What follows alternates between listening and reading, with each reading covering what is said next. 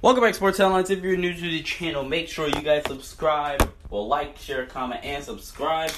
If you're listening to this on Anchor, well, this is actually only this is a podcast exclusive episode, and the precursor Warner. He's doing a uh, top 20 player ranking list for each sport. So he started with the NFL. 16 through 20 dropped yesterday. Um, 20, uh, 15 through 11 is dropping tomorrow. So make sure you guys watch that video. It's going to be a lot of fun stuff in there. But without said, so to this video, I'm going to give you guys my top five NBA players.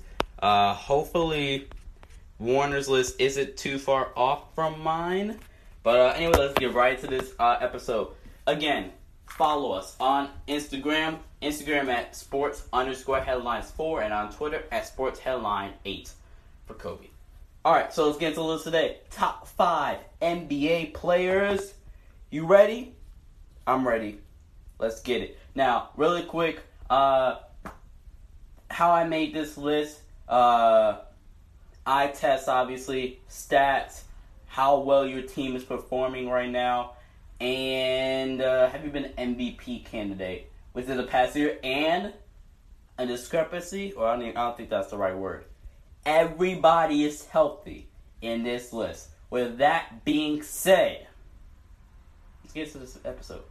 Number five, Anthony Davis. Um, you want to talk about one of the more complete players in the game. Uh, there's nothing defensively he can't do. He's going to block every shot. He may be one of the best, if not the best, pick and roll defender in the NBA because of how versatile he is and what he can do guarding the ball handler temporarily and getting back to the uh, roller. Or even the pick and pop. The AD defensively is without question one of the best defensive players in the league. But offensively, he can pitch you with the post up down low on the block. He got a nice elbow jumper. He's he's uh, a better three point shooter now that opens the floor for the Lakers and for LeBron. Um, so AD's number five. Really quick, there are no point guards, well, true point guards anyway, in this top five. So I'm gonna give you guys an honorable mention. Steph Curry is my honorable mention. All right, let's get this. Uh, number four, uh, Giannis Antetokounmpo. Um, if you look at the top four, I think you guys know who who the top three are. Now I say Giannis is four. What does Giannis not have? He's not a developed shooter yet, right? Um, we've seen him get a little like bottled up in playoff games, almost LeBron esque earlier in his career. More like not in his first Cleveland days, like when he was going through the Pistons. And it's like that last year in Cleveland when they lost to Boston, that first year in Miami, uh, when they lost to Dallas. He has like almost LeBron esque vibe back when LeBron was in um when LeBron was in Cleveland, his first stint in his first year in Miami, and that's gonna that's gonna be a problem for him. So um, yeah, defensively he's just like AD. There's nothing he can do. But in the playoffs, he's kind of a liability. There aren't as many transition points in the playoffs. Okay, you're gonna have to be able to score. That's why Ben Simmons is a liability come playoff time. Giannis is Ben Simmons 2, 2.0, but a little bit better come playoff time. He's a little bit more useful. That's it. Okay? Alright. Number three, give me Kawhi Leonard. Um and I guess the reason why Kawhi Leonard is number three is more because you look you compare him to the first two guys.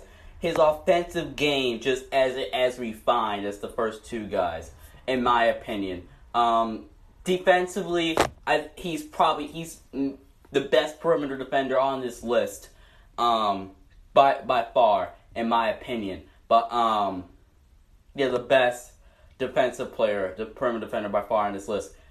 But the defensive drop off between him and the first two guys aren't that big, especially LeBron this year. I'm just spoiling now, especially LeBron this year. KD when healthy, the drop off isn't as big. Where compared to you say KD and Kawhi offensively when healthy, KD is the best offensive player in the game, possibly ever.